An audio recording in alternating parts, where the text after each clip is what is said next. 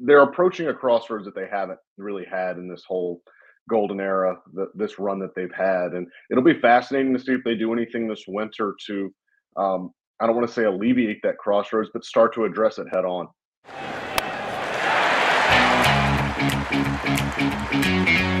If you had the chance to have a beer with your favorite baseball player, what would you talk about? Would you ask the same tired questions like every reporter after the game? How did you feel? What was going through your mind? Yada, yada, yada. Probably not. It's time you hear the stories that these players have never told. This is the Setup Man Podcast, where we have conversations that every fan wants to hear and the stories that every player and coach deserve to share. Let's get started. Setup Nation, what's up? We've got Chandler Rome today, the Athletics, oh, sorry, the Astros beat reporter for The Athletic, uh, talking here on Rumor Has It, and we're talking all things Houston Astros. Chandler, excited to have you on and talk a little bit about what should be a pretty uh, interesting offseason for the Astros. Yeah, it, maybe not in terms of um, transactions. Uh, I don't think you know this team returns eight of their nine everyday position players from last year, return its entire rotation, return its setup man and closer. Um, so there's not much that needs to be done, but I, I think when you kind of start to look at it, they're approaching a crossroads just mm. in their franchise of they've got a couple guys, Jose Altuve and Alex Bregman are in, entering the final year of their contracts. Framber Valdez and Kyle Tucker will be free agents after 2025. Um, it's highly unlikely that they re-sign. Well, it's all it's virtually impossible that they're going to re-sign all four of them. Um, I would, if I was a betting man, I'd probably say they only re-sign one of them. So yeah.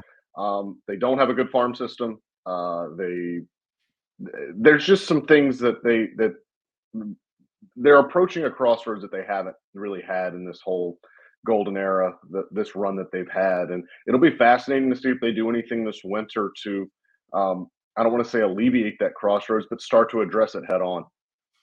Yeah, I mean, you kind of hit it on the head. Six of the last seven years, they were the AL West champs, seven straight championship appearances in the playoffs, and now it's kind of like, yeah, they they probably have another shot to do that, but beyond that, right? Third, pretty much ranked dead last according to MLB.com for that farm system. So, do you see them maybe start getting rid of pieces a year early, like Bregman keeps on coming up in trade talks in order to bolster that farm system? Yeah. Uh, I mean, my general rule of thumb, just with every front office in the winter, is you uh, you eliminate nothing and you consider everything. Um, it would be negligent for the Astros if teams are calling them about Alex Bregman or Framber Valdez or Kyle Tucker it would be negligent for them not to listen.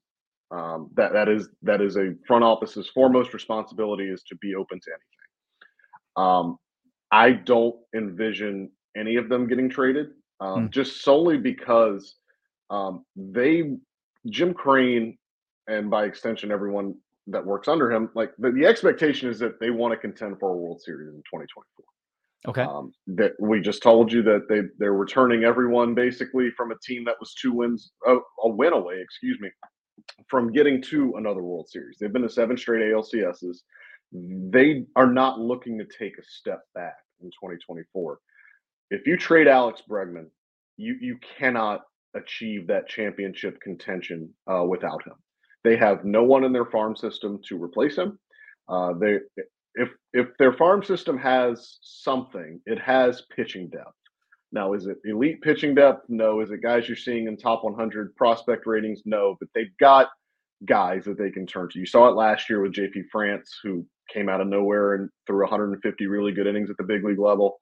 Um, Hunter Brown last year, like they, they've got they've got depth there. They have no position player depth in their minor league system. They have no one ready to step in at third base and replace Alex Bregman, who was a five win player last year.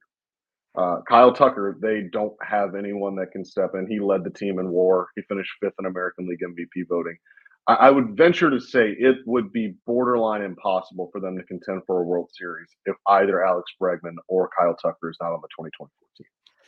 Well, let's play a little scenario here it's close to the All Star break. This team's around 500.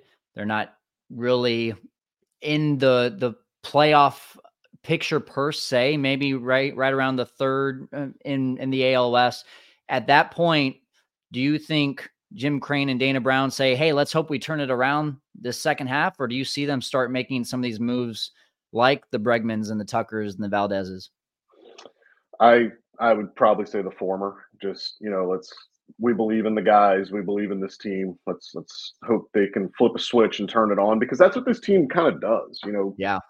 If you followed this team last year, they did not play particularly well for long stretches of the season, and then when September rolled around and it was like, oh, hey, the division's still in within grasp, they turned it on and played elite. And then they went in the playoffs and they turned it on and played elite. Like that's what they do. Like they they kind of rise and to the occasion better than any team I've really ever seen. So there would be some merit to doing that. So like if you get to the All-Star break and you're either a couple games out, if you're you're not performing well, like there would be merit to just saying, "Hey, like let's let's wait, let's."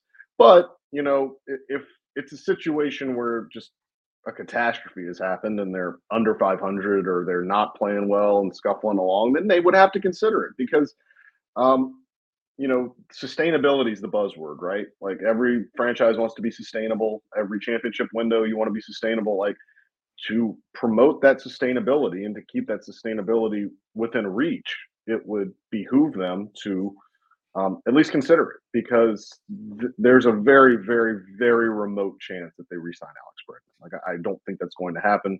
I don't think Kyle Tucker is going to resign here.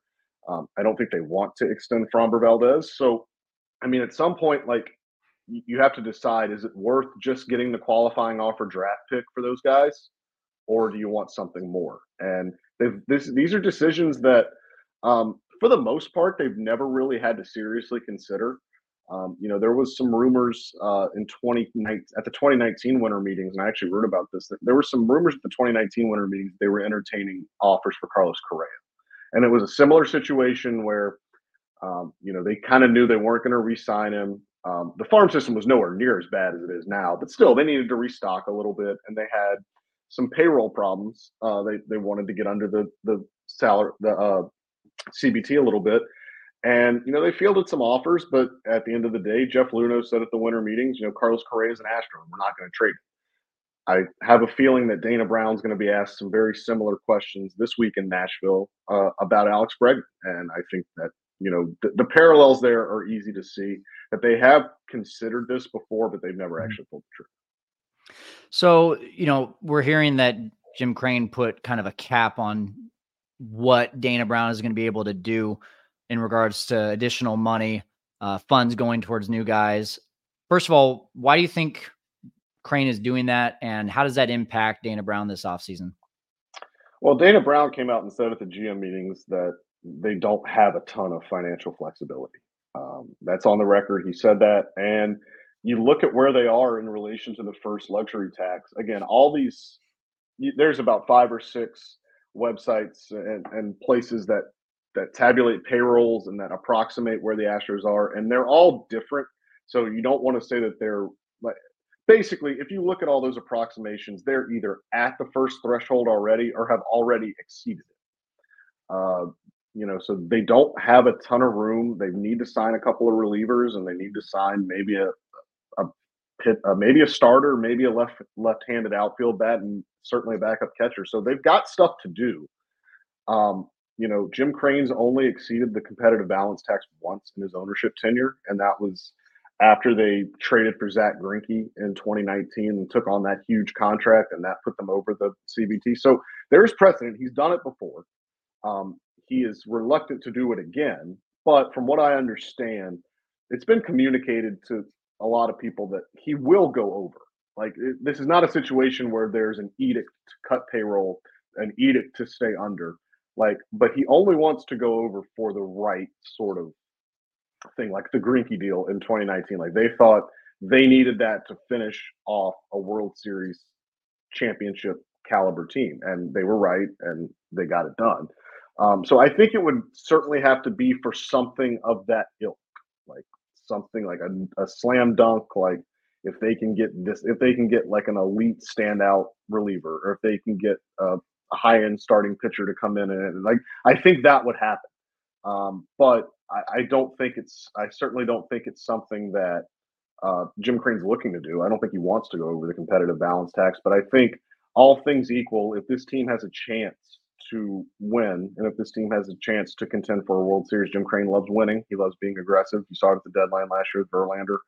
Um, they'll do it, and they'll go over the CBT. But a- as of right now, I don't get the sense that uh, that's something that he's dying to do. So it feels like the biggest need this offseason, we're seeing, you know, uh, Hector Neris is out, Ryne Stanek is out, unless somehow the Astros end up re signing them. Uh, the bullpen is pretty depleted at this point. Where do you think they go to find some arms to replace those three guys? Um, you know, you, you, you say it's depleted, but they do return Bryan Abreu, who may be the best reliever in baseball that no one yep. talks about, and Brian Pressly, who um, is quietly turned himself into one of the greatest closers of certainly this era. Um, you know, again, two guys that don't get talked about a ton that are really, really good. And so they return. So you've got a good core. Um, you've got Kendall Graveman coming back. Um, they need Rafael Montero to find some sort of continuity, especially with that contract that no one will take on. Um, but yeah, they're losing 185 innings combined from Phil Maton, Ryne Stanek, and Hector Neris. So they just need they need volume. They need guys that bodies that can come in here and kind of absorb those innings. Um, you know, they I, I, think they are interested in re-signing Hector Neris, but you know, Neris is going to Neris is going to look at the Rafael Montero contract that Jim Crane gave out, the and a half million dollar contract to a guy that had one good major league season, and Hector Neris is going to be like, "Well, I want that," and I don't like I don't know that the Astros can do that. So they may have to kind of have a couple Astros specials where they go out and find a a guy that no one uh, they they bring a guy in and you know change his pitch repertoire, train change what he throws, change the shape of his pitches, and turn him into something elite. They did that with Pressly. Um, they've done that with a ton of pitchers in the past. Will Harris, Collin McHugh, guys like that. So, um, you know, I think they are trying to get in that big game hunting leverage reliever market, but at the price points that we've seen so far with guys like Emilio Pagan, Reynaldo Lopez, like I, I, don't know that they can play in that in that ballpark. So um, they may have to get creative. They may have to, you know, get some guys that maybe aren't on, you know, normal baseball fans' radar, some lesser known guys, and you know, work their magic, sprinkle their dust on them, and and turn them into something elite. Because you know, like we said, they, they they're not playing with a ton of money right now. The starting pitching last year was really impacted by injuries. Is the hope just that everyone comes back healthy, or is there going to be any looks in the open market, or maybe even via trade for a starting pitcher?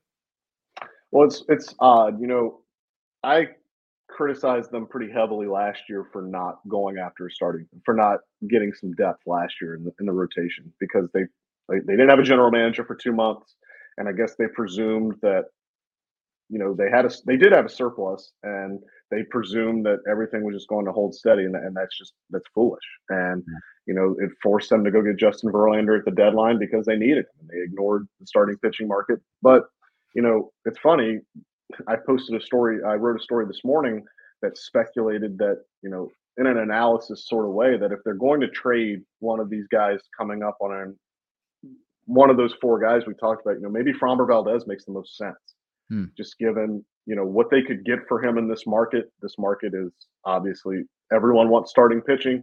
The demand is dwarfing the supply. So if you put him out there as available, who knows what you could get? You could really help. You know a lot of the issues that we've talked about that they have. Now they can do that. They can listen on Framber, and if it's something manifests and they trade him, they can do two things at once.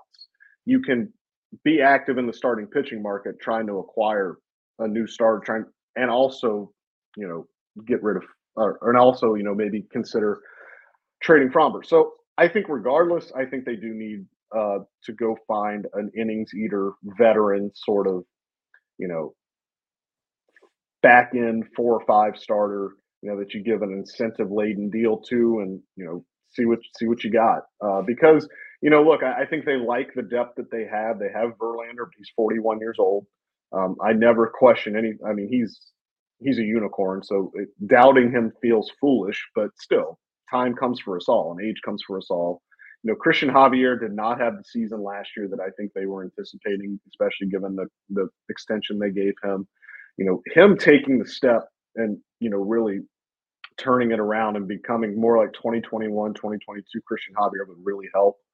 Um, and you know they're going to get uh, Luis Garcia and Lance McCullers Jr. back at some point in mid in the mid season, like around maybe after the All Star break. Garcia had Tommy John surgery last year. McCullers had flexor tendon surgery. So again, you don't know what you're going to get out of them, but they'll be back. They'll be bodies. And you know they they saw Hunter Brown and JP France pitch well last year. They've got a couple of prospects that they like. Spencer Arrighetti's a guy to keep your a guy to keep your eye on as a as a prospect that can maybe come up and help them out. So um, yes, I think they need some insurance. I think they need some more uh, established depth, but at the same time, I'm also the one that's out here writing, hey, like maybe they should look at trading Framber Valdez. That makes a lot of sense. So I don't want it to act like I'm speaking out of two sides of my mouth because I think they can do both of these things. I, I don't think there's a mutually exclusive, you know, you have to do this and you can't do this. Like they can do both things at once. Hey, that's what the offseason's all about, playing both sides of the the coin because we never know what's really going to happen and what the opening day roster really is going to look like. Last piece of this is the outfield.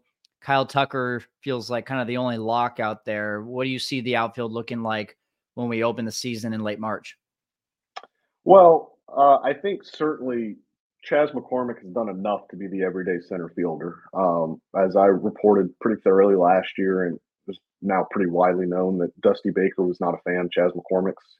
They just he just didn't uh, for some for for whatever reason just thought that he was not an everyday player, did not want to play him every day. I think that's going to change with a new regime in. With certainly, you know, Dana Brown was a guy that really wanted Chas McCormick to play every day. Joe Espada kind of the same way. So um, I, I think Chas McCormick has done enough to really solidify that center field job. And then in left, you know, Yordan Alvarez wants to play a lot in left field.